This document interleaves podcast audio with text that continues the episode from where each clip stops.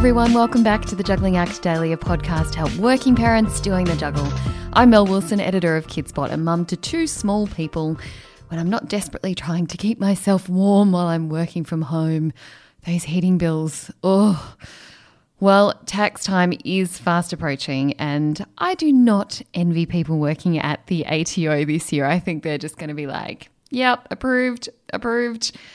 So, July 1 also means that the government will start processing the balance of all of our family assistance payments. And what that means is that they'll take a look at the family tax benefit and the childcare subsidy payments and make sure that all families got paid the right amount during the year. And if you haven't, then you could be in for some sweet old cash.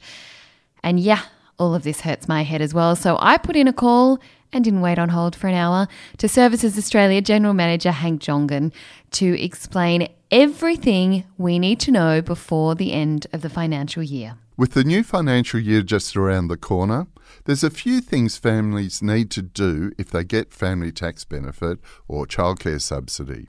Firstly, families need to take action by the 30th of June to get some payments. There are some families who receive childcare subsidy or family tax benefit in 2018 19, that's last financial year, who still need to confirm their family income. Now, this is important because if they don't, they'll miss out on their family tax benefit supplements and any top ups for that year. And if you received childcare subsidy last financial year, that's 2018 19, and you haven't confirmed your income for that year, the amount of childcare subsidy you can get will reduce to zero from the 13th of July. This means you'll need to pay full fees to your childcare provider after that date. This is nothing new for families who get family tax benefit, but this is the first time people will need to do this for childcare subsidy. You can confirm your income by either lodging a tax return with the Australian Tax Office by the 30th of June or by telling us you don't need to lodge one by that date. Families can tell us they don't need to lodge a tax return and confirm their income for the year by using either the Centrelink online account through MyGov or the Centrelink mobile app. Families also need to go online and make sure they've updated their family income estimate for 2020 21 so they get paid the right amount. If you get childcare subsidy, you still need to update this information even if you're not paying childcare fees at the moment.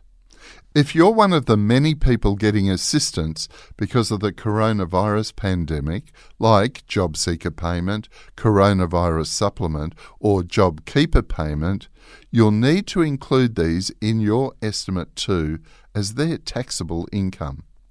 You don't need to include the $750 economic support payment or any super withdrawals that you've made under the COVID 19 early release of super, as they aren't taxable.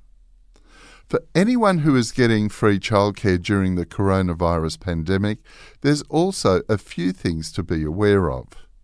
If you've just started using childcare, you should find out about the subsidy for after the free childcare period. I encourage you to lodge an application now to avoid a rush.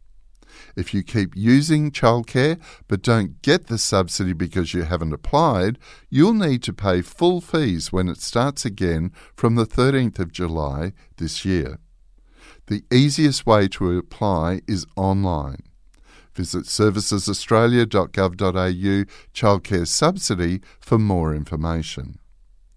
People who already get childcare subsidy will have this restarted automatically when the free childcare period ends on the 13th of July.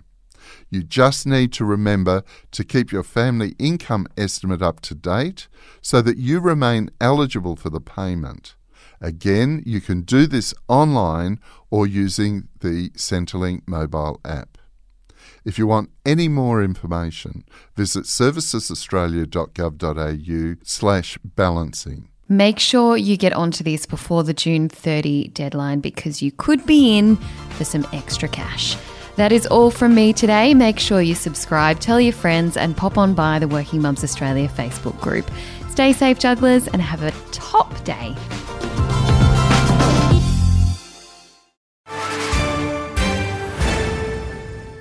News doesn't have to be boring. The Brits have given Prince Harry a new nickname after yet another tell all interview. Oh God, is it the Ginger Whinger?